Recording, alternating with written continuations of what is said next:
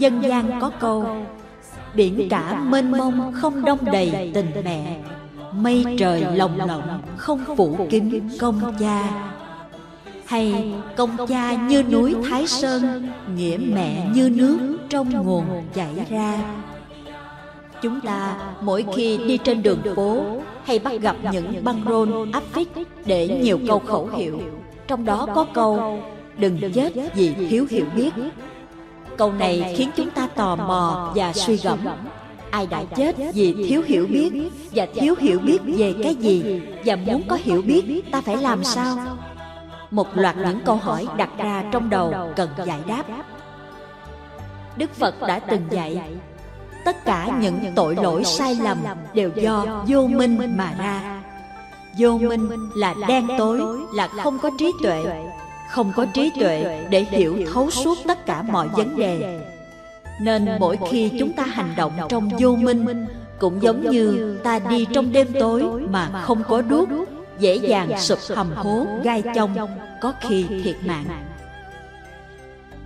vậy vô minh là thiếu hiểu biết tức là chúng ta không biết những thứ mà chúng ta cần phải biết. trên đời này chúng ta biết thì quá ít nhưng những thứ chúng ta không biết thì quá nhiều. trong 15 điều răng dạy của Phật có một điều là tội lỗi lớn nhất của đời người là tội bất hiếu. hay sách có câu thiên kinh dạng quyển hiếu nghĩa di tiên. trong năm tội vô gián tức cực trọng tội có tội giết cha giết mẹ. tại sao con người ta lại phạm tội lỗi lớn nhất đời người chính vì chúng ta thiếu hiểu biết. Nếu chúng ta hiểu biết, thì chúng ta sẽ dễ dàng tránh đi. Chúng ta tránh được, có nghĩa là tội lỗi lớn nhất đời người ta không phạm. Và ngược lại, chúng ta biết mà thủ hiếu, thì phước báo cũng rất to lớn. Vì thiên kinh dạng quyển hiếu nghĩa di tiên mà. Trong hiếu kinh phật dạy hạnh hiếu là hạnh phật. gặp thời không có phật khéo thờ cha mẹ tức là thờ phật vậy. đối với chúng ta cha mẹ như là phật bồ tát thương yêu dạy dỗ chăm sóc hy sinh như thế nào? ta tìm hiểu nghĩa lý trên để không phải hối hận khi đã muộn màng. nhân trung hiếu nghĩa là nội dung chúng ta đề cập bổn phận của con người đối với cha mẹ như thế nào. nhất là thời buổi này rất nhiều người than phiền về những đứa con ngỗ nghịch. thế hệ trẻ là tương lai của đất nước. nếu thế hệ trẻ hiểu biết nghe lời cha mẹ dạy bảo luôn luôn hướng tâm đến giá trị cao đẹp thiêng liêng. thì thế hệ đó mới có thể làm chủ vận mệnh của đất nước quyển sách này như một món quà nhỏ gửi đến thế hệ trẻ hôm nay với tất cả tâm chân tình. Thích trí huệ. Làm con phải biết. Chúng ta ai ai sanh ra trong cuộc đời này cũng phải có cha, có mẹ. Trừ nhân vật tôn ngộ không trong chuyện tây du ký của ngô thừa ân. Khi vừa lọt lòng mẹ những dòng sữa ngọt ngào nuôi ta khôn lớn. khi đi học thì đòi mua quần áo mới cặp sách mới xe mới giày dép mới. khi cha mẹ không đáp ứng nhu cầu của mình thì chúng ta giận dỗi bứt tóc bứt tai. khi bệnh có mẹ đầu giường thức suốt canh thâu. cha thì chạy đôn chạy đáo kiếm tiền lo cho con. chúng ta may mắn là còn có cha có mẹ được ở trong vòng tay thương yêu chiều chuộng. vậy mà có những người không được cái hạnh phúc mà ta tưởng chừng như đơn giản ấy. tâm lý con người cái gì có ta không biết gìn giữ nâng niu. đến khi mất rồi lại nuối tiếc ngẩn ngơ. có một người đàn ông xa cơ đi lạc vào một xóm nghèo ở cà mau mấy mươi năm trước. anh ta vào nhà nọ anh chỉ mặc độc nhất chiếc quần đùi có vẻ đói khát lắm. thấy tội nghiệp cô bé vào nhà lấy cho anh một tô cơm với cá kho. ăn xong cô vào lấy bộ đồ mới nhất của cha mình cho ông ta mặc. và mẹ cô bé còn cho anh một ít tiền để anh lộ phí về quê. Sanh dưỡng cù lao. Sau đó, anh định cư ở Mỹ và rất thành công trong cuộc sống. Hơn 20 năm sau, anh quay trở lại, tìm đến nhà hai vị ân nhân của mình.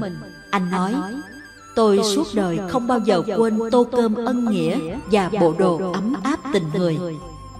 Ông ta hỏi hai mẹ con ân nhân có cần gì không? Nếu cần bất cứ điều gì, bảo lãnh cháu du học hay cần vốn liếng bao nhiêu, anh ta cũng không từ chối. Vì nhờ hai mẹ con giúp ông hôm đó, ông mới có ngày hôm nay. Nhưng hai mẹ con người kia nói, chúng tôi không cần gì cả. Vì hai mẹ con cũng khá giả, sống trong gia đình đầy lòng nhân hậu, thì còn cần gì hơn nữa. Chúng ta lúc gặp khó khăn Người ta giúp một tô cơm, một bộ quần áo. Vậy mà ta nhớ và tri ân họ suốt đời. Đây là người biết ơn nghĩa và biết báo ân Trong xã hội, quý trọng gọi người này có đạo đức. Ta thử làm bài toán nhé. Một ngày ta đơn giản hóa. Sáng mẹ cho một tô cơm Trưa một tô, chiều một tô Tổng cộng một ngày ba tô. một năm ba bộ quần áo, hai mươi quyển vở và hàng trăm thứ khác. Nào tiền sinh nhật, tiền mua đồ cá nhân, đau bệnh, xe cộ. Ta tính xem, năm nay ta 20 tuổi thì đã ăn của mẹ bao nhiêu tô cơm? Ba tô nhân 365 ngày nhân cho 20 tuổi là 14.600 tô cơm. Vậy mà chúng ta không nhớ, không tính, con số thật khủng khiếp. Có bao giờ cha mẹ đòi hỏi ta đền đáp đâu? Vậy mà có những đứa con đã tính toán với cha mẹ của mình. Ông bà ta nói Mẹ thương con như biển hồ lai láng. Con nuôi mẹ tính tháng tính ngày. Thông thường ta hay nghĩ đến những thứ cao xa Đi làm thì mọp mọp trước cấp trên. khi nhờ giả ai thì phải dạ bẩm thưa dân. nhưng chính ta lại quên đi hai đấng sanh thành. có khi vì một lý do nào đó mà ta còn bất kính với cha mẹ việc này không phải mới xảy ra đời này mà trong thời phật tại thế đã từng xảy ra. phật tại nhà.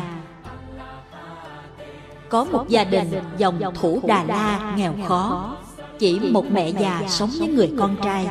Anh này là một Phật tử.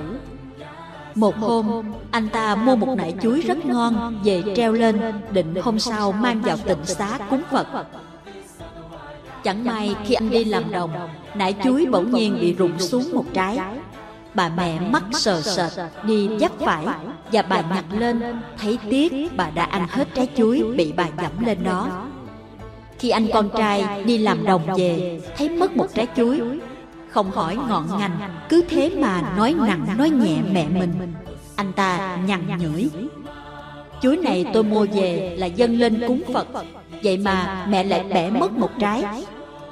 Bà mẹ lặng thinh Lòng đau như cắt Hôm sau anh ra chợ mua một nải chuối khác Và cung kính vào tịnh xá Dâng lên cúng dường Phật Phật bảo này thiện nam, Phật ở nhà sao không cúng mà đến tận đây? Anh ta ngỡ ngàng, không biết Phật đâu ra mà ở nhà mình. Liền lúc đó Đức Thế Tôn nói, Cha mẹ sanh ta ra, hy sinh cho ta tất cả. Cha mẹ đối với con cái như Đức Phật đối với chúng sanh, cho mà không lấy lại bao giờ. Đối với con cái, cha mẹ chính là Phật, là Bồ Tát. Lúc ấy anh ta hiểu ra Và anh đã sám hối với Đức Phật. Trở về nhà. Từ đó về sau Anh là một đứa con hết mực hiếu thảo với mẹ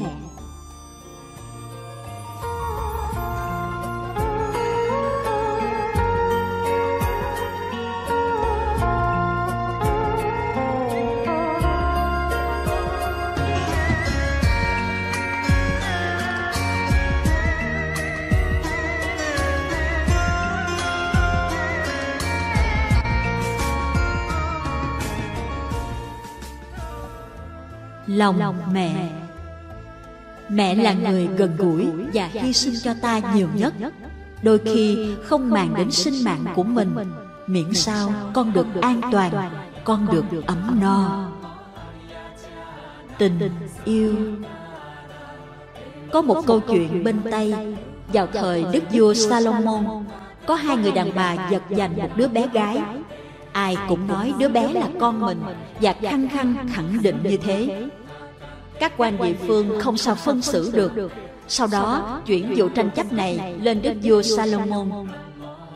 Nghe hai bà mẹ phân vua Vua liền phán.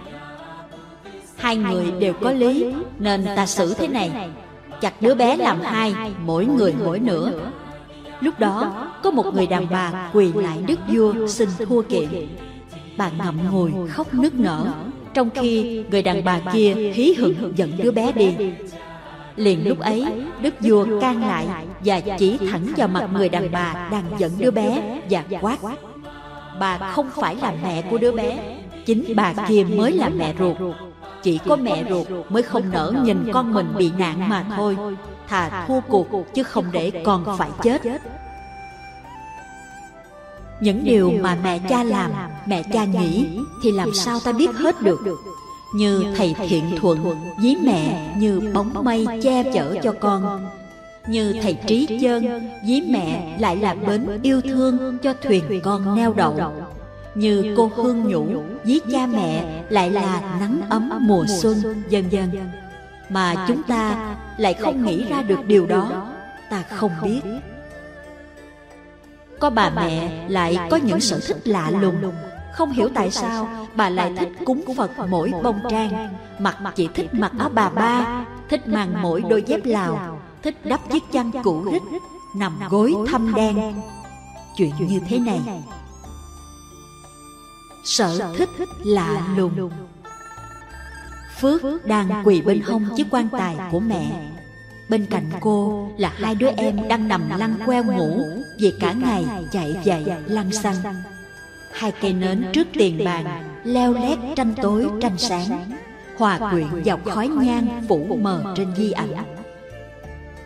Tấm hình được phóng to từ giấy chứng minh nhân dân Nhạt mờ không rõ nét. Một người đàn bà, nửa trẻ, nửa già, Khó phân định trên đôi mắt hằn sâu. Mái tóc lơ phơ bạc, vẻ khắc khổ của một người từng trải. Tuy hồi nhỏ đến giờ sống bên mẹ nhưng Phước rất ít khi có thời gian nhỏ to tâm sự.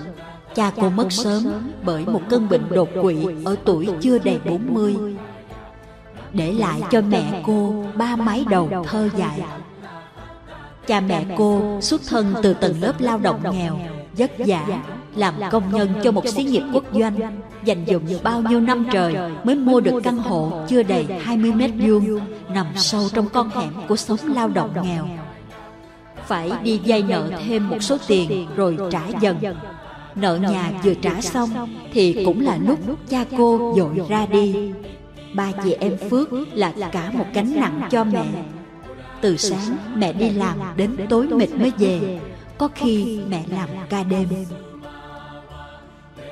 Từ nhỏ phước luôn trách mẹ tại sao lại bỏ ba chị em mà đi mãi. Thậm chí có ngày chủ nhật muốn mẹ dắt đi chơi nơi này, nơi nọ mẹ cũng từ chối. mẹ tranh thủ đi chạy bàn cho những nơi cần người phục vụ theo giờ. như thế phước và thằng lộc với con út thọ thui thủi bên nhau mà lớn lên. phước tốt nghiệp đại học ngân hàng làm việc gần năm nay. còn thằng Lộc và con nhỏ Út sang năm cũng tốt nghiệp đại học kinh tế và bách khoa rồi.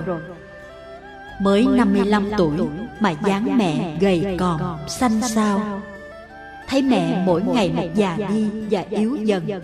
Phước bảo mẹ đi khám bệnh. Mẹ nói không sao đâu, mẹ có bảo hiểm y tế mà. Cho đến một ngày hay tin mẹ xỉu trên đường đi làm. Người đi đường đưa bà vào bệnh viện. Phước ngỡ ngàng khi biết mẹ bị bệnh ung thư gan giai đoạn cuối. Mẹ thấy mình không qua khỏi Bà nặng nặng đòi về dưỡng bệnh tại nhà Phước xin nghỉ phép ở nhà. Chăm sóc mẹ Nhìn mẹ xanh xao, vờ phạt Phước thương mẹ vô cùng. Hơn 10 ngày sống bên mẹ. Đây là lần đầu tiên trong đời Phước có dịp gần gũi chăm nom cả nhà sum họp. Cho đến một ngày mẹ không còn gượng dậy được nữa. Phước nhớ sáng hôm ấy Trời vừa hừng đông. Mẹ kêu Phước dậy thay nước trên bàn thờ cúng Phật Và bảo Phước ra chợ Mua một bó hoa hồng nhiều màu đẹp nhất Một bó hoa huệ, hoa cúc, hoa ly. Phước ngỡ ngàng Vì từ trước đến nay Có bao giờ mẹ thích những loài hoa dương giả này đâu. Mẹ là một Phật tử Tu theo pháp môn niệm Phật.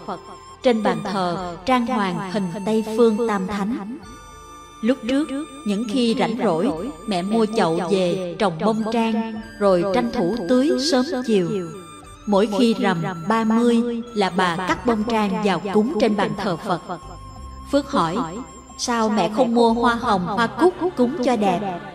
Bà nói, mẹ chỉ thích bông trang mà thôi. Vậy mà sáng nay, mẹ lại bảo Phước đi chợ mua bông, nhưng đặc biệt không có bông trang đây là điều mà Phước rất lấy làm lạ. Vì hôm nay ngày rằm Bà trang hoàng nơi điện Phật thật trang nghiêm. Bà bảo Phước giúp bà tắm rửa thay bộ đồ mới Mà Phước đã lấy tháng lương đầu tiên mua tặng mẹ. Mặc ngoài áo tràng lam Và đỡ bà dậy lễ Phật. Phước hỏi Mọi khi mẹ chỉ thích cúng Phật bông trang thôi mà Sao hôm nay lại Bà nhìn Phước xoa đầu nở một nụ cười hiền lành bao dung. Cái gì cũng phải thay đổi. Lâu lâu mẹ cũng thay đổi sở thích chứ. Bà xoa đầu Phước và trao cho một gói tiền được xếp cẩn thận. Đây là tiền mẹ lãnh hưu non một lần Còn giữ mà lo cho hai đứa em trong những năm cuối đại học. Phước nói Thì mẹ cất đi Mẹ bệnh trầm kha còn làm được gì con giữ mà chi tiêu trong gia đình. con mới đi làm lương được bao nhiêu? con lớn rồi có thể quán xuyến gia đình thay mẹ. mẹ. Dành thời gian nghỉ ngơi con à phước nhìn làn môi trắng nhợt nhạt của mẹ. như thầm mách bảo cô một điều gì đó chẳng lành mà cô không bao giờ dám nghĩ tới. phước nhận tiền từ đôi tay run run của mẹ bà bảo kêu hai đứa em con dậy Cả ba chị em ngồi xung quanh. Bà dặn dò vài câu Rồi ra hiệu cho Phước mở máy niệm Phật. Bà cầm sâu chuỗi lần theo nhịp điệu Rồi chậm dần, chậm dần Và dừng hẳn. Út Thọ thét lên Mẹ không còn thở nữa chị hai ơi. Ba đứa con gào khóc trong sự ra đi nhẹ nhàng thanh thản Trong câu niệm Phật của mẹ Lúc khâm liệm mẹ, Phước gom góp tất cả đồ đạc, Chỉ dọn dẹn ba bộ đồ ngã màu. Một cái mền cũ kỹ, Một cái gối theo đôi chim uyên ương thâm đen, Đôi dép lào mỏng dánh. Phước cố tìm, lục tung mọi nơi, Không còn gì khác cả. Phước nghe như ngàn mũi kim đâm thẳng vào lòng ngực mình. Trong khi ba chị em, Tủ đựng quần áo không có chỗ treo dép màu này màu nọ. đêm nay phước thức trắng đêm. một đêm sau cùng bên mẹ. để mai này đưa mẹ đến lò thiêu. vĩnh viễn không còn dịp nào ở bên mẹ nữa rồi. cô bật khóc nghẹn ngào. dường như cô hiểu ra một điều gì đó. bất thần cô lấy tay vỗ vào thành quan tài trong tiếng nấc. mẹ ơi mẹ của con cầm mấy chục triệu đồng lương hưu non của mẹ. phước run run nghẹn ngào. hai đứa em giật mình thức dậy ngơ ngác. lộc thọ. Hai em có biết không? lương công nhân của mẹ chưa đầy ba triệu một tháng. vậy mà mẹ đã nuôi ba chị em mình vào được đại học. thời buổi vật giá leo thang như bây giờ. tiền ăn sáng ăn tối của ba chị em hơn một triệu tiền sách vở, tiền học phí. Gần 3 triệu làm sao mẹ xoay sở. Mẹ phải làm ca ba, làm thêm cả ngày Chủ nhật. Chị em mình xin hết tiền này đến tiền nọ, nào quỹ lớp, bảo lục, đi chơi, dài 3 triệu đồng. Mẹ ơi, mẹ, con đã hiểu tại sao cả đời mẹ đến nơi tôn kính nhất như bàn thờ Phật mà mẹ chỉ thích cúng mỗi bông trang tự tay mẹ trồng. Tại sao mẹ chỉ thích nằm chiếc gối cũ thâm đen với đôi chim uyên ương ngày cưới? Tại sao mẹ chỉ thích mỗi một chiếc mền đắp hơn 20 năm của cha để lại? Tại sao mẹ chỉ thích mang đôi dép lào mòn như lưỡi lam? Tại sao mẹ chỉ thích mặc mấy bộ đồ đã sờn dai của ba mua tặng mẹ lúc trước? Tại sao mẹ thích ăn chay, rau muống chấm nước tương? Chiếc quan tài nhỏ xíu được hội từ thiện tặng mà vẫn quá lớn so với thân mẹ. Tất cả vật dụng gom hết để vào vẫn còn rộng. Mẹ ơi, con hiểu rồi. Trước đây con những tưởng sở thích của mẹ lạ lùng như thế. Nhưng không phải vậy mẹ ơi. Chỉ duy nhất một sở thích mà mẹ thay đổi trước khi chết là cúng những đóa hoa dương giả đắt tiền trên bàn Phật. Trời oi bức của đêm hè mà sao lòng ba người trẻ cảm thấy lạnh quá chừng. Không biết họ sống ra sao đây trong những ngày không mẹ. Phước nghẹn ngào trong tiếng khóc. Mẹ ơi, cả đời mẹ chỉ biết lo cho các con.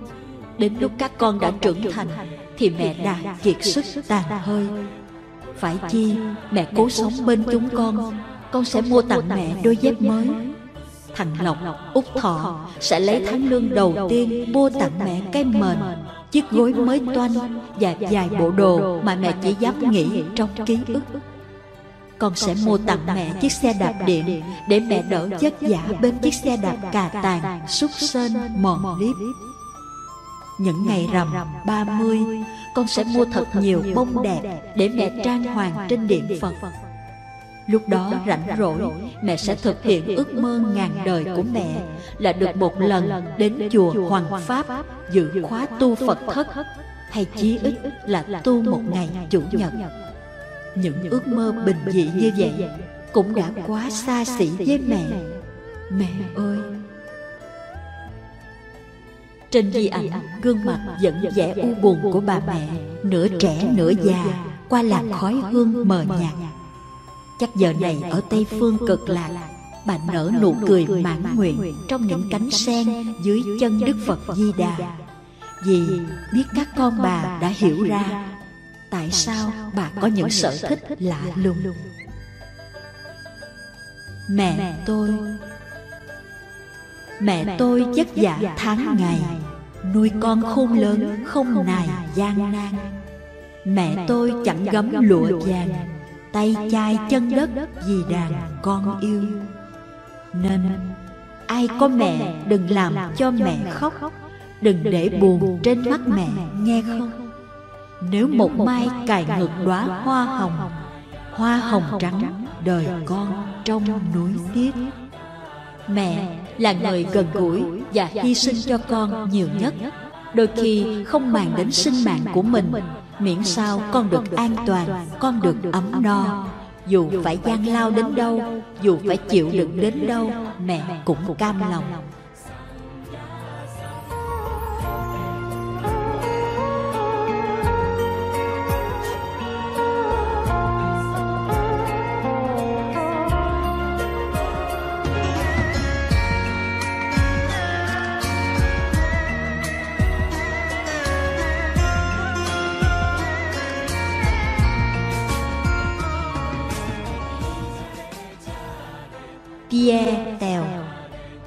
Thầy nhớ khi thầy học năm 2, năm 3 gì đó ở trường Đại học Bách khoa thành phố Hồ Chí Minh vào năm 1991.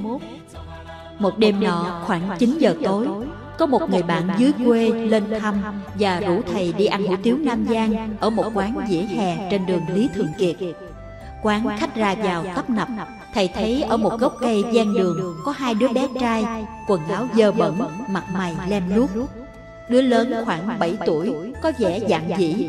Đứa nhỏ 4 năm tuổi Nhỏ xíu Tỏ ra nhút nhát hơn. Chúng đang cầm cái lon cái bọc gì đó Đứng lấp ló ở gốc cây Nơi gần bàn ăn của một đôi nam nữ. Khi thấy đôi nam nữ tính tiền xong Vừa đứng lên là chúng chạy tới. Sớt liền phần ăn thừa của hai tô hủ tiếu Đổ vào cái lon Và hai ly trà đá uống dở vào trong cái bọc Lúc đó cô chạy bàn chạy đến quát tháo đuổi chúng đi. Chúng lại chạy ra gốc cây lấp ló rình mò. Thầy lấy làm lạ nên để ý theo dõi. Hai đứa đợi một ông khách sang trọng vừa ăn xong đứng lên. Chúng lại chạy ào vào. Lúc này chúng không sớt hủ tiếu thừa nữa Mà nhanh như cắt Đứa lớn cầm tô cho đứa em hút một hơi. Rồi nó cầm hút lấy hút để Chớp một cái sạch dao Đứa em lấy ly trà đá còn dư uống cái ực Rồi đưa cho anh nó một cách khẩn trương. Cô phụ việc chạy đến cầm mấy chiếc đũa định rượt đánh hai đứa nhỏ. Thầy ngăn lại hỏi Chuyện gì vậy cô? Cô? Phụ việc cầu có nói Mấy cái thằng bụi đời dơ giấy Đến đây ăn đồ thừa kiểu này Ma nào nhắm tới ăn nữa. Thầy ra hiệu cô thôi đi Thầy nói Này cô Cô mang cho tôi hai tô hủ tiếu đặc biệt Có trứng gà nhé. Cô phụ việc miễn cưỡng làm theo. Thầy quay sang hai đứa nhỏ Rụt rè sợ sệt Lấp ló bên gốc cây dầu Giọng triều mến. Này hai cưng Vào bàn ăn đi Bữa nay anh đãi. Đừng sợ không tiền trả. Cả hai đứa ái ngại dò xét. Chắc trong bụng chúng nghĩ Trên đời này có người nào lại tốt vậy sao Nhưng với thiện ý Và lời lẽ nhẹ nhàng của thầy Khiến hai đứa bé an tâm. Thầy lấy tay đẩy nhẹ chúng ngồi vào bàn khuất nơi gần gốc cây. Hai tô hủ tiếu nóng hổi nghi ngút khói dọn lên. Thầy bảo Hai đứa tự nhiên ăn đi. Hai đứa nhìn thầy có vẻ ngại. Thầy thấy vậy để chúng tự nhiên và trở lại bàn giả vờ ăn tiếp. Nhưng để ý theo dõi Chúng không ăn liền và ra ám hiệu gì với nhau. Đứa nhỏ chạy ra gốc cây, Lấy cái lon và cái bọc vào. Quan sát không thấy ai để ý, Nhanh như cắt, chui ngang gầm bàn. Mở cái bọc ra cho anh nó đổ hết tô hủ tiếu vào. Xong, chui về chỗ ngồi. Đứa lớn lấy cái lon mở nắp, đổ hết phần thức ăn sớt từ chiều vào tô Và đổ hủ tiếu từ bọc vào lon. Xong hai đứa quan sát không thấy ai để ý. Chúng giả bộ bình thản như không có chuyện gì xảy ra. Ngồi trang nghiêm đường hoàng Nhặt nhạnh từng lá rau Đến sơ cả cuốn bỏ vào tô. Không quên nêm tương, cà, sa tế. Đứa lớn có phần kín đáo hơn. Đứa nhỏ thì cắm đầu vào ăn cong cả cổ. Nước mắt, nước mũi, mồ hôi nhễ nhại. Lâu lâu nó hít mũi. cái rột Nó ăn như chưa bao giờ được ăn. Ăn. Xong, đứa bé uống một hơi ừng ực sạch trơn ly trà đá. Còn đứa lớn thì uống nước trong bọc Và đổ ly trà đá vào bọc. Chúng lặng lặng ra về. Lúc đó thầy mới đi theo sau lưng. Chúng giật mình. Thằng lớn lấy cái lon và bọc trà đá giấu phía sau lưng. Dường như sợ thầy lấy lại. Thầy ôn tồn hỏi Sao mấy đứa không ăn hết mà mang về làm gì? Thấy hai đứa ấp a ấp úng Không nói nên lời. Thầy hỏi lần nữa. Có việc gì khó nói à? Thằng lớn cúi đầu xuống khóc thúc thích Như đè nén từ lâu. Nó vừa khóc vừa nói Con, con mang về cho mẹ. Thầy ôm tồn bảo Mẹ bị làm sao? Mẹ con bệnh mấy ngày không ăn gì Nói rõ xem nào Mẹ đang ở đâu? Nó chỉ tay về góc phố Và hướng dẫn thầy đến đó. Ở một góc đường gần ngã tư vắng vẻ. Bóng đèn bạc lại từ xa Nửa tối nửa sáng. Gần đó có mấy quán bia bán bên lề đường. Một mùi hôi của nước tiểu bốc lên nồng nặc. Cách đó không xa Một dãy xe đựng rác tập kết bốc mùi khó chịu Thằng lớn chỉ tay cạnh bức tường rào Dưới một cái bao đựng gạo Cắt ra che bên trên. Một người đang nằm co ro Có vẻ mệt nhọc. Dưới ánh đèn nhợt nhạt Người đàn bà chưa đầy 30 tuổi Tóc rối, ốm yếu, xanh xao Cặp mắt sâu thẳm có quần do mất ngủ. Người đàn bà nhìn thầy vẻ ái ngại. Thầy hỏi Chị bị bệnh à? Có thuốc men gì chưa Cô ta lắc đầu Cúi xuống. Qua trao đổi Mới biết cô và hai cháu Đang ở lang thang không nhà cửa. Sau đó thầy giúp cô về Bình Phước Quê ngoại của hai đứa bé. Cô còn người mẹ già đang sống với gia đình người em trai cũng nghèo lắm. Cô cứ bệnh hoạn hoài, xem ra không thể nuôi nổi hai đứa con, nên cô quyết định cho bớt một đứa nhỏ. Có người mai mối, hai vợ chồng ông người Pháp sinh con nuôi. Thủ tục đã xong, buổi chiều chia tay cũng đến. Tí và Tèo, tên hai anh em, theo mẹ về Bình Phước ở cạnh nhà ngoại có căn chòi của chủ đất giữa vườn rồi họ về thành phố nên ba mẹ con ở tạm. có cháo ăn cháo có rau ăn rau. ngày ngày mẹ phải gánh rau ra chợ bán kiếm tiền tí và tèo cũng ra giúp mẹ lựa rau sâu. những tưởng gia đình hạnh phúc bất ngờ vào tối hôm đó sau buổi ăn mẹ kêu tèo và tí đến vuốt ve hai con. mẹ nói hai đứa có thương mẹ không? dạ thương hai đứa nũng nịu. thương thì phải nghe lời mẹ dạy. dạ ba con mất sớm mẹ bệnh hoài mẹ muốn các con sống đầy đủ và có ăn học như bao nhiêu người khác. nhưng mẹ không thể nuôi hai con. có hai vợ chồng ông người pháp đàng hoàng lắm muốn sinh con nuôi. mẹ dự định cho tèo đi theo vợ chồng ông ấy. sáng mai người ta đến. quá bất ngờ trước quyết định của mẹ. Tí và Tèo ngỡ ngàng. Tèo la lên. Con không chịu đâu. Con sống với mẹ. Ờ ờ. thì sống với mẹ Bà mẹ nén nỗi xúc cảm. Đêm hôm đó, cả ba mẹ con không ai ngủ. Mỗi người đều có một dòng suy tư. Riêng Tèo, nó linh cảm một cái gì đó. Sáng sớm, thấy hai vợ chồng ông Tây to đùng Và mấy người đến nhà. Tèo nắp dọc kẹt lưu đựng nước. Qua trao đổi với người phụ nữ xong, một thanh niên bước đến dẫn tèo ra. Nó không chịu cố bám vào thành lưu kêu lên. Mẹ, mẹ, mẹ đừng cho con, mẹ ơi. Người đàn bà nói trong nước mắt Ở với mẹ con lấy gì mà ăn? Con ăn gì cũng được, con uống nước cũng được. Mẹ đừng cho con, con sợ lắm. Thấy mẹ nó ngồi bệt xuống đất Tay nắm chặt giặt áo Nước mắt chảy ràng rụa Có vẻ không ăn thua. Nó quay qua kêu anh hai, anh hai cứu em. Lúc này tí không biết gì nữa. Nó cứ ôm ghì lấy gốc cột mà khóc. Trong lúc anh thanh niên bế thóc tèo lên Bà người Pháp đi theo vuốt ve. Nó dãy dụa nhưng vô hiệu. Nó không biết tại sao mẹ nó lại đem nó cho một người xa lạ. Không hiểu sao anh nó lại không binh giật nó.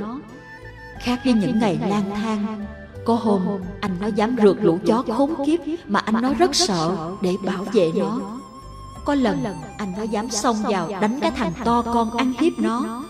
Để rồi anh nó bị người ta đánh sưng cả mặt.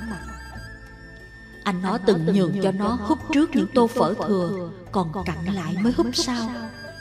Vậy mà hôm nay cả mẹ và anh nó không còn thương nó nữa rồi. Nó sinh tâm trách hờn Oán giận mẹ và anh nó. Ôm lòng hờn trách đó Mà mười mấy năm nay Nó chưa một lần viết thơ từ hỏi thăm mẹ và anh nó Cho đến một ngày Nó tốt nghiệp trường trung học ở Pháp.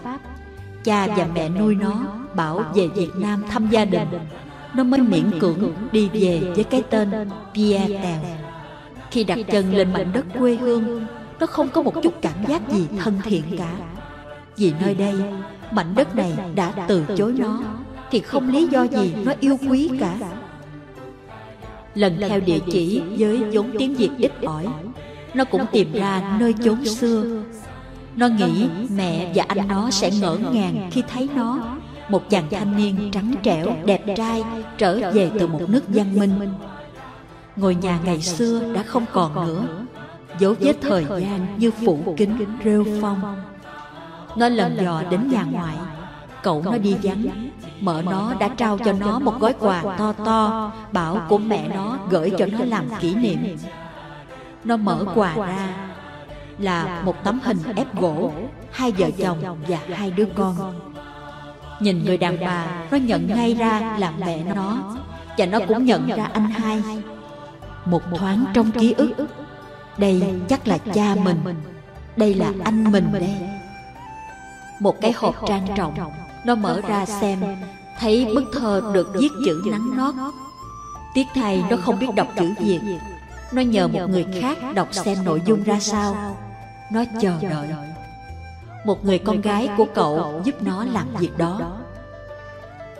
Tèo Con yêu quý của mẹ. Nó biểu môi Yêu mà cho người ta. Khi con nhận được bức thư này Chắc mẹ và anh con không còn trên đời này nữa Nhưng trong thế giới bên kia Mẹ vẫn dõi theo con từng giờ từng phút. Nó giật mình ngỡ ngàng không hiểu gì cả Bán tính bán nghi Con biết không? Ba con và mẹ gặp nhau ở một công trường xây dựng Rồi lấy nhau. Hai con lần lượt chào đời. Tuy gia cảnh nghèo, chất giả Phải ở nương nhờ nhà nội chật chội trong thành phố Mà vẫn vui Cha con bị người ta rủ rê chích ma túy Nên bị nhiễm HIV khi nào không biết. Nhưng khi cưới mẹ là cha đã cai và quyết làm lại từ đầu. Nhưng số phận nghiệt ngã Con virus đó đã lây sang mẹ và anh hai của con. Nhưng con may mắn không nhiễm. Sau khi cha con qua đời Gia đình nội con Sợ bị mẹ con mình lây bệnh Nên đuổi chúng ta ra khỏi nhà đó là lúc gia đình mình Ở ngoài vỉa hè. Mẹ đi bán vé số Đến lúc hết vốn Phải đi lượm bọc ni lông Và lon bia sống qua ngày. Hai con phải đi sớt thức ăn thừa của người ta Trong những ngày mẹ ốm đau không có tiền. Sau đó mẹ con ta về quê ngoại tá túc. Bệnh mẹ càng ngày càng trầm trọng. Thứ nhất, mẹ sợ lây sang con. Thứ hai, mẹ sợ không thể chăm sóc con đến lớn. Nên mẹ đành đứt ruột mà cho con sang Pháp để con có tương lai hơn. Tèo bàng hoàng, đầu nó cảm thấy choáng váng. Hằng đêm, mẹ cầu trời Phật cho con được bình an. Anh hai con cũng chung số phận với mẹ. Tội nghiệp, nó còn quá nhỏ, không được học hành nghèo túng thiếu thốn bệnh tật ước nguyện sau cùng là mẹ sinh con tha thứ cho mẹ. nếu mai này con có về việt nam hãy vào chùa mang hũ cốt cha mẹ và anh hai của con ra sông sài gòn đổ xuống để cha mẹ và thằng tý thanh thản ra đi. chúc con an lành và hạnh phúc. mẹ yêu con Tèo nhỏ xíu của mẹ Lúc này Pierre Tèo không còn đủ sức gượng dậy. Cơ thể hơn 70 kg của nó đổ sụp xuống Như một cây to bị một làn gió lớn quật ngã. Nó nghẹn ngào khóc không nên lời. Lần đầu tiên nó khóc bằng tiếng Việt. Với cái giọng ấm ấm thương thương cứ mỗi buổi chiều mẹ nó gánh hàng về tới bờ hè là gọi mẹ.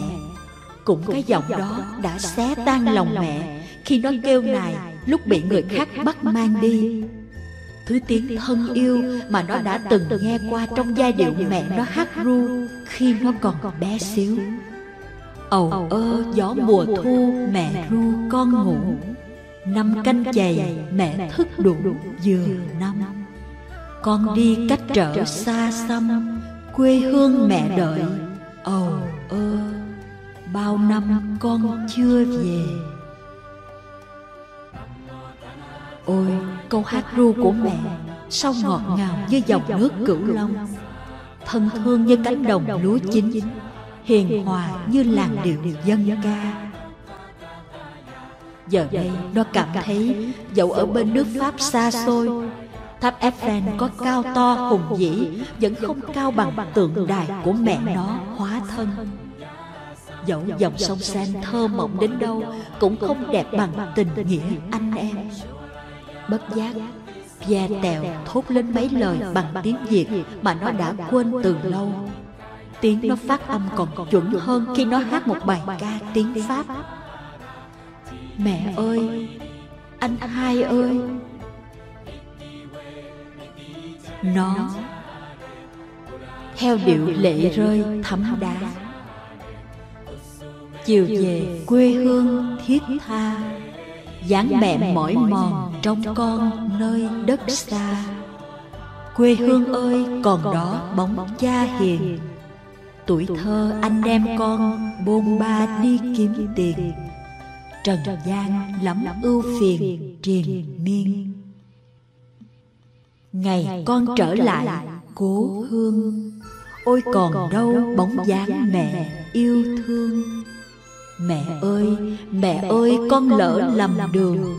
Anh hai ơi sao lắm đoạn trường Để tơ lòng dần dương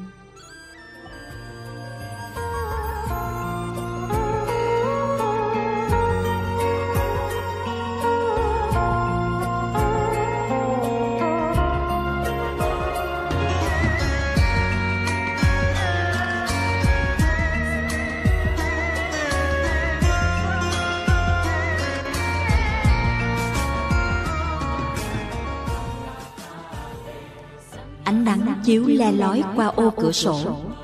Tôi ngồi dậy một cách nặng nề, mệt nhọc Vì tôi vừa trải qua một ca phẫu thuật quan trọng nhất trong đời. Người ta đã thay cho tôi một quả thận mới. Nó đã bắt đầu hoạt động Xu hướng hết sức khả quan. Món quà sinh nhật. Tay chân và cả người tôi nhẹ nhàng ra Xoay trở cũng thoải mái hơn trước. Tôi thử ấn mạnh vào da rồi buông ra. Vết khuyết vào dường như không còn. Như vậy có nghĩa là tôi đã hết phù. Thần đã hoạt động tốt trở lại. Tuy vết mổ còn rất đau Nhưng tôi mừng thầm Vì cơ hội sống của tôi đã đến. Tôi có thể học tiếp đại học sư phạm Ngành mà tôi đã ước mơ từ nhỏ. Trên chiếc bàn đặt ở cạnh đầu giường của Phật hậu phẫu Gói quà nhỏ xíu, xinh xắn Được gói cẩn thận hoa hồng màu đỏ thắm và chiếc nơ vàng rực rỡ. Tôi thấp thỏm chờ đợi mở món quà sinh nhật của mẹ tôi, vì hôm nay đúng là ngày sinh nhật lần thứ 20 của tôi. Tuy không dư giả gì lắm, nhưng năm nào mẹ tôi cũng tặng tôi những món quà mà tôi yêu thích nhất, có những món rất đắt tiền. Mẹ tôi phải nhận cả ăn sáng để dành tiền bỏ ống heo. Tôi biết được điều đó, nên tôi càng thương yêu mẹ hơn nhưng tôi không đời nào lại muốn mẹ tôi phải vì món quà sinh nhật làm cho tôi vui lòng mà lại chịu khổ như vậy. Nhìn dáng mẹ hao gầy, già trước tuổi, lòng tôi như xe lại. Tôi nói, mẹ đừng tặng con quà sinh nhật nữa, để dành tiền chăm lo sức khỏe cho mẹ. Món quà lớn nhất của con là có mẹ bên cạnh. Bà xoa đầu tôi như truyền tất cả sự yêu thương và hy vọng sang tôi. Từ ngày cha tôi mất với căn bệnh ung thư phổi quái ác Mẹ tôi dường như già đi. Có người bảo cha tôi do hít phải bụi phấn nhiều quá nên sinh bệnh. Mà họ nói cũng có thể lắm chứ.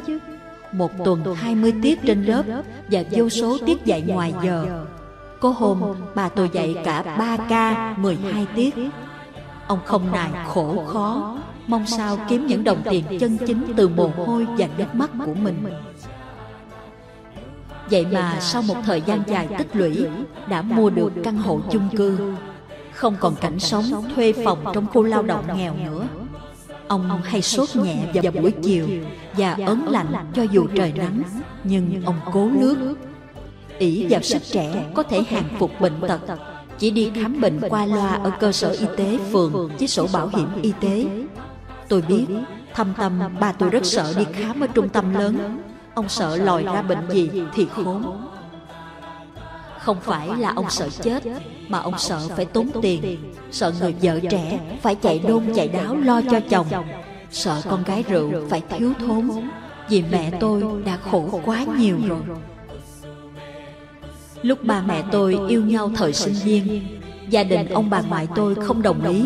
Chỉ vì ba tôi nghèo Không đất đai cắm dùi Ông bà sợ con gái mình phải khổ khi ưng cái thành giáo viên quèn Chẳng có thứ tài sản gì. ngoài cái mã bên ngoài làm say lòng các cô nàng mơ mộng.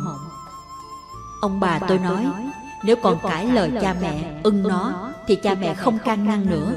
Nhưng sau này có khổ gì thì ráng chịu. Cha mẹ không có trách nhiệm. Mẹ tôi vì tình yêu mà theo ba tôi. Chấp nhận đám cưới sơ sài Dân quê gọi là lễ tuyên bố Hai người nắm tay lên thành phố lập nghiệp Cũng may được nhận vào dạy ở một trường dân lập mới mở cửa. Càng ngày sức khỏe ba tôi càng yếu dần. Ho ra ít máu tươi. Mẹ tôi hoảng quá đưa ba tôi đi viện Mới phát hiện ông bị ung thư phổi giai đoạn di căn. Không bao lâu ba tôi qua đời. Tất cả các gánh nặng đều đè lên vai mẹ. Mẹ. Sống vì tôi Không màng đến những người đàn ông xung quanh Không ít lần bóng gió xa gần. Mấy năm nay tôi cứ bệnh liên miên. Bác sĩ kết luận bị hội chứng thận hư. Người tôi mỏi mệt, rũ rượi như ma nhập. Mình mẩy căng tròn lên. Bác sĩ yêu cầu phải chạy thận Và họ đề nghị phải phẫu thuật ghép thận. Nếu không tôi không thể kéo dài mạng sống lâu hơn. Mẹ tôi với đồng lương giáo viên khiêm tốn Còn phải lo cho tôi ăn học Bảo hiểm y tế không thể chi trả ca phẫu thuật lớn như vậy. Nếu đi ghép thận ở Trung Quốc, Trọn gói cũng khoảng trên 400 triệu đồng. Điều kiện nhà tôi thì không thể. Mẹ tôi hết sức đau khổ Khi nhìn thấy con gái sức khỏe mỗi ngày mỗi tệ đi. Tôi thấy mẹ tôi gầy đi rất nhiều, Vì phải dạy thêm giờ, Nhận làm gia sư cho mấy đứa nhỏ. Tôi rất xót xa, Nhưng không còn cách nào hơn được. Tôi yêu mẹ Không muốn cho mẹ phải vất vả vì tôi. Tôi. Quyết tâm học thật giỏi. Sau này thành đạt để khỏi phụ công của mẹ Đã hy sinh quá nhiều cho tôi. Mà lẽ ra mẹ phải hưởng những gì cuộc đời ban cho mỗi con người. Nhưng cơn bệnh quái ác đã cướp đi tất cả ước mơ của tôi. Hễ nghe ở đâu có ai trị bệnh hay là tôi mò đến? Hết thuốc bắc rồi thuốc nam Kể cả trị bằng nhân điện tôi đều thử Nhưng vô vọng. Bác sĩ bảo thận đã bị hư Không còn cách nào khác. Một hôm mẹ tôi bảo có tổ chức từ thiện nước ngoài Đứng ra tài trợ cho tôi phẫu thuật ghép thận. Tôi rất mừng nhưng lại lo lắng Vì tôi sợ phải mổ. Nghĩ đến phải chịu đau đớn là tôi muốn thối lui. Mẹ an ủi dỗ về. Mẹ nói Con cố gắng chịu đau một chút Tất cả rồi sẽ tốt thôi. Tương lai đang chờ con phía trước. Phẫu thuật xong là đến ngày sinh nhật con. Mẹ sẽ tặng con một món quà. Cố lên đi con yêu của mẹ. Tôi nũng nịu. Nhưng không phải từ tiền mẹ nhịn ăn sáng đâu nha. Mẹ tôi mỉm cười Xoa đầu dỗ an. Sự thật Có mẹ ở bên tôi cũng rất an tâm.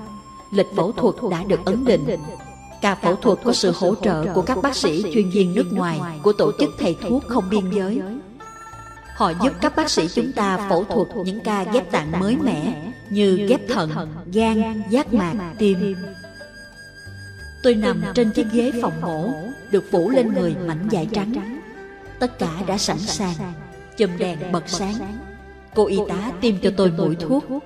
Bác sĩ đứng bên cạnh hỏi tôi mấy tuổi, học trường nào, có người yêu chưa. Tôi trả lời được hai câu, thấy buồn ngủ lắm và tôi nhắm mắt ngủ luôn Không còn biết gì nữa. Tôi mơ thấy tôi khỏi hẳn bệnh Không cần phẫu thuật. Có ông tiên trong truyện cổ tích Đến cho tôi năm viên thuốc năm màu khác nhau. Tôi uống vào Nghe người khỏe hẳn. Tôi tiếp tục đi học năm thứ hai Của trường đại học Sinh nhật tôi được mẹ tổ chức lớn nhất từ trước đến nay. Thứ nhất, mừng tôi vừa tròn 20 tuổi. Thứ hai, ăn mừng tôi khỏi bệnh. Chiếc bánh bông kem ba tầng to đùng có chữ đỏ viết theo lối thư pháp. hai mươi ngọn nến cắm xung quanh. Tất cả bạn bè tôi xưa nay đều đến chúc mừng đông đủ. Ôi những món quà dễ thương làm sao? Từ búp bê cho đến các thứ đồ chơi tôi thích Chiếc nhẫn ngọc trai nuôi ở đầm sen Sợi dây chuyền vàng trắng xinh xinh Chiếc đồng hồ Thụy Sĩ Xe Spacey màu huyết Đặc biệt là chiếc máy tính laptop hiệu IBM tôi hằng mơ ước, nay trở thành hiện thực. Tôi lộng lẫy trong chiếc đầm trắng phao như nữ hoàng Anh. Mẹ tôi hôn tôi, hãnh diện với nhan sắc con gái, mang mát hình bóng người chồng. Một, hai, ba. Tôi thổi một hơi dài, tắt tất cả các ngọn nến. Căn phòng trở nên tối đen, tôi không nhìn thấy ai nữa. khi tôi mở mắt ra Thấy thân thể nặng nề Hơi đau. Định thần nhận ra mình đang nằm ở phòng hậu phẫu Không ai được vào Chỉ có mấy cô y tá chăm sóc. Tôi đợi hàng giờ không thấy ai đến mừng sinh nhật tôi. Chỉ có mấy cô y tá đến tiêm thuốc và trực vô nước biển Tôi hỏi Chị ơi, phòng này có cho bạn em vào thăm được không? Mỉm cười. Không em ơi, đợi khi em khỏe. Bác sĩ cho ra phòng ngoài thì có thể. À, mà em có quà sinh nhật nè. Cô y tá lấy gói quà đưa tôi. Bên ngoài có dòng chữ viết nắng nót. Chúc mừng sinh nhật con. Mong con khỏe mạnh Chống bình phục. Mẹ yêu con nhiều lắm. Tôi mở gói quà ra xem Ồ, chiếc nhẫn vàng xinh xinh Trên có viên ngọc trai hồng mà tôi rất thích. Năm trước đi chơi ở đầm sen Tôi nhìn thấy thích chiếc nhẫn này Mà không đủ tiền mua Đến 450 ngàn. Tôi về kể cho mẹ nghe Mẹ không nói gì. Một năm trôi qua Vậy mà mẹ tôi vẫn nhớ. Tôi lấy đeo vào tay thật vừa vặn Tôi rất thích như quên đi cảm giác đau đớn. Tôi nói thầm con yêu mẹ, mẹ ơi. Tôi đợi hoài không thấy mẹ tôi vào thăm. Chắc có lẽ phòng hậu phẫu này Người nhà không được vào thăm hay sao ấy? Các người vào thăm tôi không biết họ là người nhà hay bác sĩ Vì họ toàn mặc áo blue trắng cả. Tôi mong gặp mẹ để cảm ơn món quà sinh nhật mà mẹ đã tặng tôi. Tôi hỏi cô y tá hơi lớn tuổi. Cô ơi, bao giờ con được ra phòng ngoài hả cô? Cô y tá nhìn tôi thông cảm trả lời. Khi nào có người nuôi bệnh đến nhận Chắc chiều hoặc mai thôi cháu à. Thế còn mẹ cháu đâu? Tôi thắc mắc. Mẹ cháu nhờ bạn đồng nghiệp nào đó nuôi cháu. Họ hứa chiều nay mới vào Nhưng một mình mẹ cháu cũng có thể chăm sóc cho cháu mà. Cô y tá trốn mắt nhìn tôi. Tỏ vẻ như ngạc nhiên. Cháu không hiểu à. Mẹ cháu đang nằm ở khu hồi sức bên kia Tôi giật mình hỏi lắp bắp. Mẹ, mẹ cháu bị làm sao vậy cô? Thì mẹ cháu phải phẫu thuật mới lấy được một quả thận thay cho cháu chứ. Tôi bàng hoàng. Trời ơi. Tim tôi như nghẹn lại. Nước mắt ở đâu cứ tuôn ra. Thì ra Món quà sinh nhật mà mẹ tặng tôi lúc tròn 20 tuổi Không phải là chiếc nhẫn Mà là quả thận của mẹ. tôi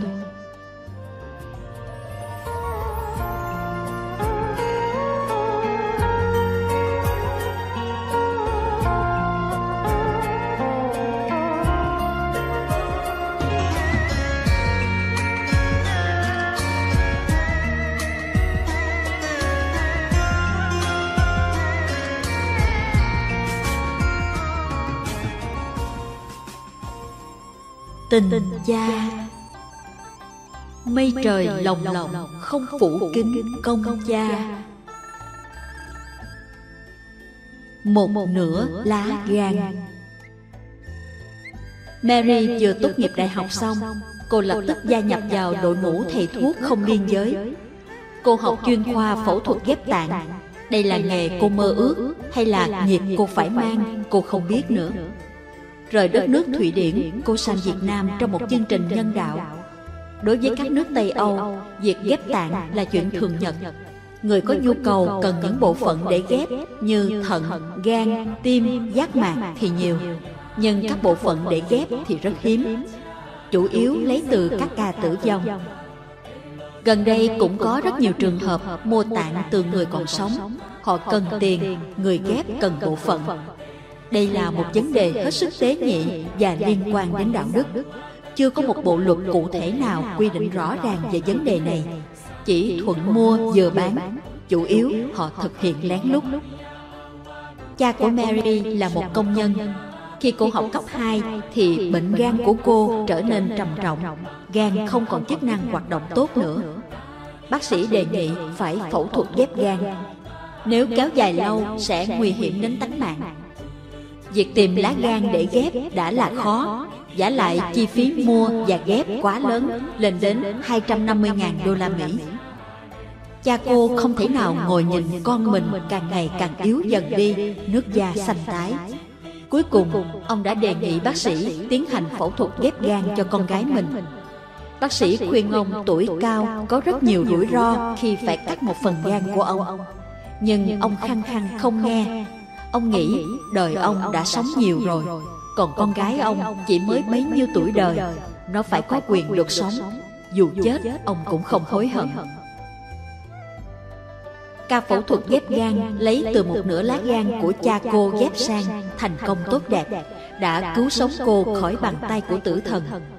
Nhưng niềm vui đối với cô bao nhiêu thì nỗi buồn còn lớn hơn thế. Cha cô bị nhiễm trùng, tuổi cao, sức đề kháng của ông kém. Bác sĩ tận tình cứu chữa nhưng ông không qua khỏi. Trước khi trút hơi thở cuối cùng, ông đã dặn dò Mary học cho thật tốt để trở thành một bác sĩ phẫu thuật ghép tạng thật giỏi để cứu sống thật nhiều người, cứu cả hai, kể cả người cho và người ghép. Lời di ngôn sau cùng đó trở thành sức mạnh theo cô trên từng đoạn đường đời, giúp cô vượt qua muôn ngàn chông gai hiểm trở. Nó như lá bùa hộ mạng cô mang theo. Lần này đến Việt Nam, cô muốn chuyển giao tất cả kiến thức khoa học hiện đại của công nghệ y khoa, phẫu thuật ghép tạng. Một đất nước đang phát triển, ngành khoa học phẫu thuật ghép tạng còn mới mẻ. Rất nhiều người phải chết, lẽ ra họ có thể sống nếu được phẫu thuật ghép tạng. Mạnh nhìn con gái càng ngày càng ốm o, gầy mòn, da xanh tái đi. Dường như lá gan của cháu chỉ đeo vào cơ thể cho nặng thêm Chứ nó không còn chịu làm việc nữa. Cháu biến ăn do không tiêu hóa tốt. Ban đầu ngỡ cháu bị đường ruột Hóa ra là gan bị tổn thương. Mọi cố gắng của anh trở nên vô vọng. Khi thấy bác sĩ chuyên khoa lắc đầu Sau khi xem kết quả bệnh án của cháu Cháu thường than đau hông bên phải. Người cháu gầy, bụng to, thở hổn hển. Ánh mắt cháu thâm đen, sâu dờ dợi, chứa nỗi buồn vô tận. Khi không được vui cùng bè bạn, không được cấp sách đến trường, không được tung tăng chạy nhảy. Ba ơi, ba dẫn con đi bác sĩ đi, con đau quá ba ơi. Hạnh nhìn ba như gian lơn, như cầu cứu, như con chim non bị trúng tên lão đảo. Trong khi người cha bất lực vì mũi tên quá sâu chỉ biết nhìn con nghẹn ngào mà thầm căm thù tên thợ săn tàn nhẫn. Cả nhà ai cũng thương hạnh đi khắp nơi dò hỏi xem có thầy nào hay thuốc nam thuốc bắc nào tốt giái gian cúng kiến nhân điện. Cuối cùng vẫn không có kết quả người mẹ chỉ biết nhìn con gái trong giọt nước mắt đầm đìa.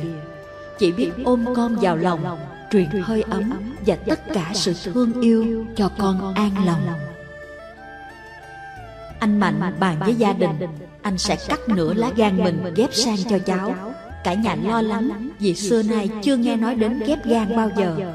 Trồng cây có thể chiết ghép, nhưng con người liệu có được không? Với lại, người ta bị tổn thương gan thôi mà còn bệnh ra trò. Huống là cắt đi một nửa lá gan, liệu có sống nổi không? Không khéo, cứu con không được mà cha lại. Điều mà cả gia đình lo nhất, anh là lao động chính trong nhà. Lỡ anh có bề gì thì làm sao?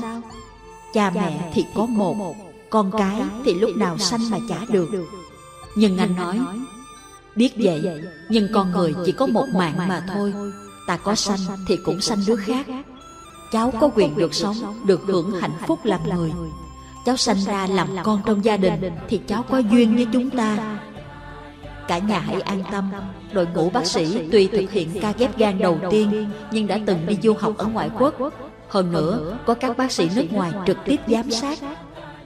mạnh đã quyết định không ai ngăn cản được anh và không ai có quyền ngăn cản khi người cha hy sinh cho con gái mình bệnh viện quân đội đang tiến hành các khâu chuẩn bị cho một ca ghép gan cháu hạnh chưa đầy 10 tuổi là bệnh nhân cha cháu là người chia nửa lá gan cho cháu đây là ca phẫu thuật ghép gan đầu tiên mà các bác sĩ Việt Nam thực hiện dưới sự tư vấn và giám sát của chuyên gia nước ngoài. Mary hết sức xúc động với tấm lòng của một người cha còn rất trẻ, chỉ trên 30 tuổi đời. Mary nghĩ tình cha con dẫu ở Tây Âu hay ở châu Á chẳng có gì khác nhau cả. Có khác chăng là thái độ của những đứa con đối với cha mình mà thôi. Như ở Mỹ, con có quyền gọi cảnh sát đến bắt cha khi cha nó lấy cây đánh vào mông dạy nó đó là vi phạm quyền trẻ em Nhưng cha nó sẵn sàng cho nó nửa lá gan hay cả sinh mạng của mình Đầu đó sẵn sàng Mạnh nằm trên bàn mổ Không cần biết việc gì đang chờ đợi anh phía trước. Quy luật sinh tồn không thắng được bản năng làm cha. Mạnh nghĩ đến con gái lúc bình phục Được cấp sách đến trường Vui đùa cùng bè bạn. Bao nhiêu sợ hãi tan biến. Bác sĩ gây mê hỏi anh vài câu. Anh thấy hơi buồn ngủ Êm dịu, nhẹ nhàng. Anh đi vào giấc ngủ mê man. Ca phẫu thuật diễn ra hơn 12 giờ Bác sĩ tách một nửa lá gan của anh Là cơ quan to nhất của tạng ghép sang cháu bé. Phẫu thuật gan là ca phẫu thuật vô cùng phức tạp Nhất là khâu giá gan. Nó không chắc như cấu tạo thịt Mà nó mềm nhũn Chỉ mạnh tay một chút là dở ra ngay. Phải cẩn thận trong mọi chi tiết Nhẹ nhàng, chính xác. Cuối cùng các bác sĩ Việt Nam cũng đã thành công Họ là những người thông minh, nhiệt tình và năng nổ Mọi cố gắng của họ được đền đáp xứng đáng. Bước đầu ca phẫu thuật đã được thành công. Điều lo lắng của bác sĩ sau phẫu thuật là sự đào thải của cơ thể khi vật lạ xâm nhập vào. Họ phải chích một loại thuốc để chống lại sự đào thải này. Cháu bé dần dần tỉnh lại, bình phục dần, các chỉ số kỹ thuật ổn định. Cháu đi cầu phân bắt đầu có màu vàng nhạt. Thế là gan hoạt động, nghĩa là ca phẫu thuật hoàn toàn thành công. Chỉ ba ngày sau, Mạnh ngồi trên xe đẩy sang thăm con gái. Khi vết thương anh còn đau nhói bên hông. Nhìn thấy cháu bé bình phục từng ngày rất nhanh. Nhưng cha cháu thì ngược lại.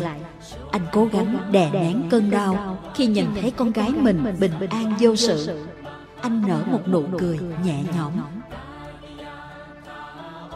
Buổi sáng ban mai Ánh mặt trời chiếu qua sân bệnh viện vàng rực. hai cha con họ làm thủ tục xuất viện. hình ảnh của người cha đi nặng nề từng bước vì bên hông vẫn còn nhói đau. bên đứa con gái yêu đã bình phục. cháu đang vui đùa với con gấu bông. chiếc xe taxi xa dần mút tầm mắt chỉ còn để lại một vệt màu đen dài trên mặt đường Mary đứng nhìn đến khi xe chở cha con họ mất hút trong bụi đường lòng tràn đầy hạnh phúc. Cô nhủ với lòng Cả cuộc đời này Mình nguyện đem niềm vui đến cho toàn thể nhân loại. Cuộc sống này chính là cha mình ban cho. Cha không bao giờ chết Vì một nửa lá gan cha Còn nằm trong lòng ngực mình kia mà.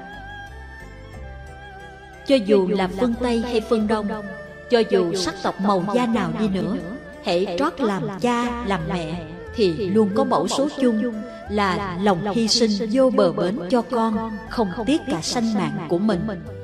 có câu tuy hùng dữ xưa nay khét tiếng khi kiếm tìm được miếng mồi ngon mẹ hùng nhường lại cho con con no mẹ mới gặm bòn khúc dư.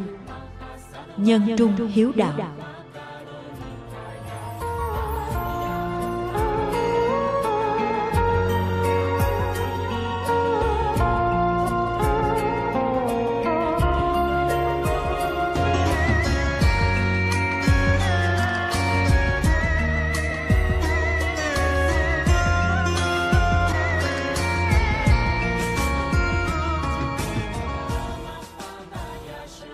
Người cha khốn khổ. Có một câu chuyện xảy ra tại đất nước Ấn Độ Làm động lòng biết bao người con hiếu đạo. Tục lệ của Ấn Độ Chết sáng, chiều thiêu Chết chiều, sáng thiêu Rồi rải tro xuống sông. Rất ít ai khóc đám tang. Vậy mà có một đám người ta lại khóc. Trong ngôi nhà đắp bằng đất Cao ngang ngực, nhỏ thó, tồi tàn Nằm ở ngoại ô Kusinara một người đàn bà quê mùa khoảng hơn 40 tuổi và bốn đứa con, hai trai, hai gái, cũng độ 18 đôi mươi cả, đang quỳ bên sát người đàn ông. Lâu lâu có tiếng khóc ngạn ngào của hai cô con gái, lòng họ xe thắt lại, tiếc thương người chồng, người cha phải ra đi khi tuổi còn quá trẻ. Thông thường phong tục ở đây ít ai nhỏ nước mắt cho người chết Chết sáng thì chiều họ khiêng ra bãi đất trống Chẳng nhang đèn cũng chẳng hàng rương. họ chất phân bò thiêu rồi gom xương dụng thảy xuống sông là xong. còn nếu chết chiều thì sáng thiêu. họ không bao giờ để lâu như phong tục ở việt nam để ba bốn ngày có khi hàng tuần hàng tháng. hay ở thái lan họ mang vào chùa để ở nhà hoàng cả tháng. gia đình khá giả còn để cả năm hoặc hơn mới đem thiêu lẽ ra anh không phải ra đi sớm thế này. nếu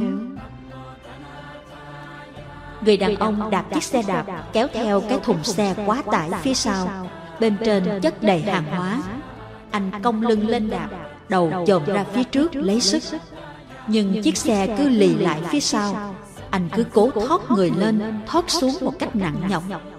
gồng tất cả cơ chân cơ tay đạp và lái từ xa trông lại như chú kiến nhỏ bé đơn thân độc mã cố sức lôi cả xác con ếch khổng lồ về tổ. anh đang nghĩ về bốn đứa con vợ anh thì dụng về quê mùa không biết làm gì cả. chỉ có việc bếp núc và lo cho con là hết cả thời giờ. thu nhập chính trong gia đình chỉ có mình anh. gia đình anh có truyền thống không làm nô lệ thì cũng làm nghề hạ bạc tổ tiên anh xuất thân từ giai cấp thủ đà la là một trong bốn giai cấp ở ấn độ. Kunda chua xót với cái thân phận mà mình đã mang. tuy xã hội ấn độ ngày nay việc phân chia giai cấp đã không còn nặng nề như xưa. nhưng có mấy ai trong giai cấp nghèo hèn đó lại có thể vươn lên thành những bà la môn cao quý. anh nhất quyết lo cho con ăn học đến nơi đến chốn để chúng thoát khỏi cái nghèo mà muôn đời đeo đẳng theo cả dòng họ nhà anh. cho chúng giới tới chân trời văn minh của nhân loại. không còn cảnh sống làm 10 đồng ăn hết 10 đồng đó rồi mới làm tiếp. không còn tình trạng ở mái nhà làm bằng đất cao ngang ngực trâu bò vào nhà ngủ thì người ra nằm ngoài trời. cảnh hai vợ chồng có mỗi chiếc khố chồng ra ngoài vợ ở lại và ngược lại hay cảnh thức ăn và rau sống để vậy dí vào nồi mà không cần rửa nước.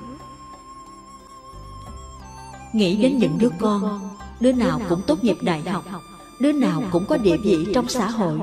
anh cảm thấy bao nhiêu mệt nhọc đều tiêu tan hết. Kunda là một trong những người chịu thương chịu khó bậc nhất ở làng anh. từ sáng sớm đến chiều tối không kể ngày hay đêm hễ ai cần chở bất cứ thứ gì anh liền đi ngay miễn sao có tiền. cả bốn đứa con đều phải gửi ra tỉnh học. tiền thuê nhà tiền trường tiền quần áo tiền sách vở. làm anh chạy dậy mãi vẫn không xong. mỗi đầu những năm học anh phải đi vay nợ để lo cho con rồi trả góp lần. cuộc đời anh không được phép bệnh anh chỉ cần không đạp xe một ngày là gia đình khốn khó ngay các con học hết phổ thông rồi lần lượt vào đại học. thấy các con chăm học anh cũng rất mừng. bao nhiêu công sức bỏ ra chắc chắn sẽ được bù đắp xứng đáng. nhưng học càng cao thì nhu cầu lại càng nhiều. anh đã kiệt sức nợ nần chồng chất. mỗi năm qua thì nợ càng nhiều thêm lên. mới hơn 40 tuổi mà trong anh như một ông già tiều tụy gầy còm không có nổi bộ đồ lành lặn. nước da đen cháy như cục than. cả ngày phơi dưới ánh mặt trời rực lửa. tiền nợ trước không có để trả. chủ nợ đến đòi mắng nhiếc như ăn cơm bữa. anh nhất định nuôi cho thằng con trai đầu ra trường. nó đi làm để nuôi các em nó. mỗi khi vất vả mỏi mệt muốn buông xuôi. anh liền nhớ về đức phật nhớ đến 49 năm ròng rã, đức phật du hóa độ sinh còn gian truân trăm lần anh. Và anh hãnh diện, đức phật đã chọn quê hương anh để nhập niết bàn. Khi nhớ đến phật, dường như mọi nỗi khổ, niềm đau trong anh tan biến hết và anh tiếp tục sống. Giờ lại đến đầu năm học mới, không còn chỗ nào để có thể vay mượn. Các con anh cần phải tiếp tục học anh nghĩ cái gì cũng có giá của nó nên anh quyết định bán bớt một cái võng mặt mắt trời sinh ra bộ phận nào hai cái thì ta có thể bán bớt một cái cũng chẳng ảnh hưởng là bao. còn một con mắt anh có thể đạp xe anh có thể lao động bình thường. thông qua gã cò buôn bán tạng anh được dẫn vào bệnh viện. Qua kiểm tra một số chuyên môn chớp nhoáng, họ đã lấy đi giác mạc bên mắt trái của anh. Bù lại, anh được nhận 500 đô. Cái giá mà người chủ mua phải trả cho người môi giới là 4.800 đô. Điều này anh không cần biết và anh cũng chẳng quan tâm. Điều anh quan tâm lúc này là cần đóng tiền trường và trang trải cho các con. Chỉ hai lần đầu năm nữa thôi là anh có thể nhẹ người khi con trai đầu tốt nghiệp. Việc anh bán đi giác mạc, con anh không hề hay biết. Hàng tháng, anh vẫn gửi tiền cho chúng đều đặn. Anh động viên chúng cố gắng học. Bao năm trời trôi qua nhanh, chỉ còn hai năm thôi mà. Sao thời gian lại chậm thế? Anh ước gì thời gian lúc này trôi qua nhanh như tên bay, dẫu anh có già đi một chút cũng chẳng sao. Hết đêm rồi đến ngày, đầu năm học mới lại đến. Gia đình không dành dụng được đồng nào, nợ nần tính lời tính lãi càng tăng thêm. Còn anh phải học, đó là điều không thể thay đổi được. Rồi anh quyết định bán bớt một quả thận bên trái. anh nghĩ rằng cái gì bên trái thì chẳng giúp được nhiều vì anh thuận bên phải. Cuộc phẫu thuật diễn ra nhiều giờ liền. Anh mất rất nhiều máu, phải nằm viện hơn một tuần. Họ chỉ cho anh mấy viên kháng sinh và thuốc giảm đau cầm chừng, cho anh vài hộp sữa bò bồi dưỡng. Khi anh tương đối bình phục nhưng vẫn còn đau, họ cho xuất viện. Số tiền anh bán quả thận lần này cũng chỉ được một ngàn đô trong khi người chủ mua trái thận của anh phải trả ba chục ngàn đô. Điều này anh không được biết và cũng chẳng quan tâm làm gì. Không như mất một con mắt, mất một quả thận có khác. Sức khỏe anh bị sụt giảm nghiêm trọng, nhưng anh phải làm, anh phải kiếm tiền lo cho các con. Giờ đây, giác những bao hàng làm cho anh đau nhói như muốn nghẹt thở. anh cố gắng dùng tất cả ý chí. anh niệm phật cầu phật gia hộ cho anh có thêm dũng khí. anh cong lưng lên đạp xe ruột gan như thắt lại vết mổ như muốn dở ra. sau khi mổ bác sĩ khuyến cáo không nên làm nặng nhưng không làm thì không xong. anh phải làm. đời anh sanh ra là để làm. ở ngoại ô Kusinara này không làm thì lấy gì ăn? trừ những người da mặt dày tụ tập ở những nơi Phật tích ngửa tay xin tiền của khách hành hương. một ngày chỉ cần 5 ruby thôi cũng ổn. một hôm do làm quá sức anh đã ngất xỉu. anh không còn sức để làm những công việc nặng nhọc như thế nữa anh ao ước có được một ngày nghỉ ngơi, được ăn một bữa ngon trong bộ đồ lành lặn. Niềm mơ ước đó xem ra còn quá xa vời. Không thể tiếp tục đạp xe kéo, anh chuyển sang nghề nhẹ hơn là nghề đánh bạc. Anh đi hết sòng bài gian đường này đến chỗ khác, xem ai có vận may là anh quẳng vài ruby vào ké. Vậy mà cả ngày, anh vẫn kiếm được chút ít. Có hôm anh về nhà nhẵn túi trong khi bụng đói cồn cào vì sáng giờ có chi vào bụng đâu. đông sang rồi hè đến. mấy chốc những tán cây cũng sắp úa vàng một năm học mới lại đến. đây là năm con trai đầu ra trường. chỉ một năm nữa thôi. anh có thể ngồi uống nước trà ngắm nhìn mùa long thọ trổ hoa. có thể nằm nhà đắp chăn khi mùa lạnh đến có thể ngồi trước cánh quạt quay dù mỗi độ hè sang và không còn cảnh đội mưa kéo xe bên lề đường đầy cỏ dại. gia đình không còn lấy một xu con anh phải học. đó là nhiệm vụ là sứ mạng. không thể khác được. anh ngồi tính cái gì trong người anh có hai cái anh đã chiết bán bớt một cái rồi. từ trên xuống dưới chỉ còn có một mà thôi. qua những tay cò mồi tư vấn anh đi đến quyết định bán một phần lá gan. Cuộc phẫu thuật lần này tương đối phức tạp. Thời gian kéo dài hơn mấy lần trước. Kunda mất rất nhiều máu. Sức khỏe anh kiệt quệ thật sự. Nếu có kỷ lục về phẫu thuật, Có lẽ anh cũng đạt. Trong 24 tháng, ba lần phẫu thuật, ba lần phải chịu đau đớn. Lần này anh nằm viện lâu hơn. Họ chăm sóc anh cũng đặc biệt hơn. Nếu không anh sẽ mất mạng như chơi. Vừa bình phục Anh có thể ăn được cháo Họ cho anh xuất viện ngay Để anh ở lâu sẽ mang họa. Lần này anh nhận được 2.000 đô. Trong khi người chủ phải trả trọn gói cho lần phẫu thuật ghép gan là 250.000 đô. Anh không cần biết điều đó làm gì Và anh cũng chẳng quan tâm.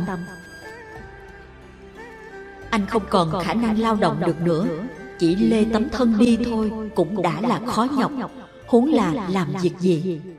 Và anh xanh mét vì mất máu Anh bệnh hoạn liên tục. Có lẽ khi người bị yếu khả năng đề kháng kém. anh ho lụ khụ. mỗi lần ho là cả người anh rã rời. đau từ trong đau ra lói bên hông mặt rất dữ. tiền tháng phải lo cho các con thì không thể không có chỉ vừa cảm thấy khỏe một chút là anh lê thân đi các sòng cờ bạc tập trung từng nhóm gian đường. thấy tụ nào đang đỏ thì ké vài đồng ruby. Chăm chú họ dở những lá bài như những người chơi chứng khoán chực chờ bên màn hình xem điểm ghi lệnh tay cầm ổ bánh mì dai nhách ôm một miếng thịt. à mà không dân ở đây ăn chay làm gì có thịt kia chứ phải nói là không có mỗi miếng rau mới đúng nhìn tấm thân còn cõi, lưng khung như một ông già bệnh lao. Anh nặng nhọc lê từng bước về nhà. Mỏi mệt trong những buổi chiều hanh nắng. Thất thểu đếm từng xu. Cẩn thận bỏ vào cái túi vải đeo nơi lưng quần, làm bằng cọng dây nhặt bên đường. Cứ như thế, anh thoi thóp sống. Hy vọng đến ngày con anh tốt nghiệp đại học. Cho đến một ngày, không ai còn thấy bóng dáng anh đâu nữa con trai lớn của anh sắp sửa ra trường. Giá mà có ai mua cái xác này, mổ xẻ để thực tập, thì anh cũng làm giấy bán, ký tên trước, để sau khi chết, các con anh được ít tiền xoay sở lúc khó khăn. Anh thấy choáng váng. Tấm thân lúc này như là một gánh nặng buộc anh phải mang nó. Anh cố gượng, nhưng nó không tuân thủ, không thực hiện mệnh lệnh của anh ban ra nữa anh hướng về rừng sa la nơi đức thế tôn nhập niết bàn, và cảm thấy vô cùng an lạc ra đi. Trong khi miệng vẫn niệm câu Namo Tassa Bhagavato Arahato Samma Sambuddhasa. Người cha khốn khổ chưa thực hiện xong ước mơ của mình, Đã vội trút hơi thở cuối cùng. Như một hiệp sĩ già Cưỡi con ngựa què lê lết ngã quỵ Khi cuộc chiến chưa tàn. Ầu ơ gió năm non thổi lòn hang chuột. Thương con khờ đứt ruột đứt gan cha quỳ trước phật giái gian. mong sao con dạy? ồ ơ mong sao con dạy bình an giữa đời? trong 15 điều răn dạy của Phật có một điều Món nợ lớn nhất đời người là tình cảm. Nợ vật chất thì ta có thể tính trả bằng vật chất Bằng định lượng mà trả.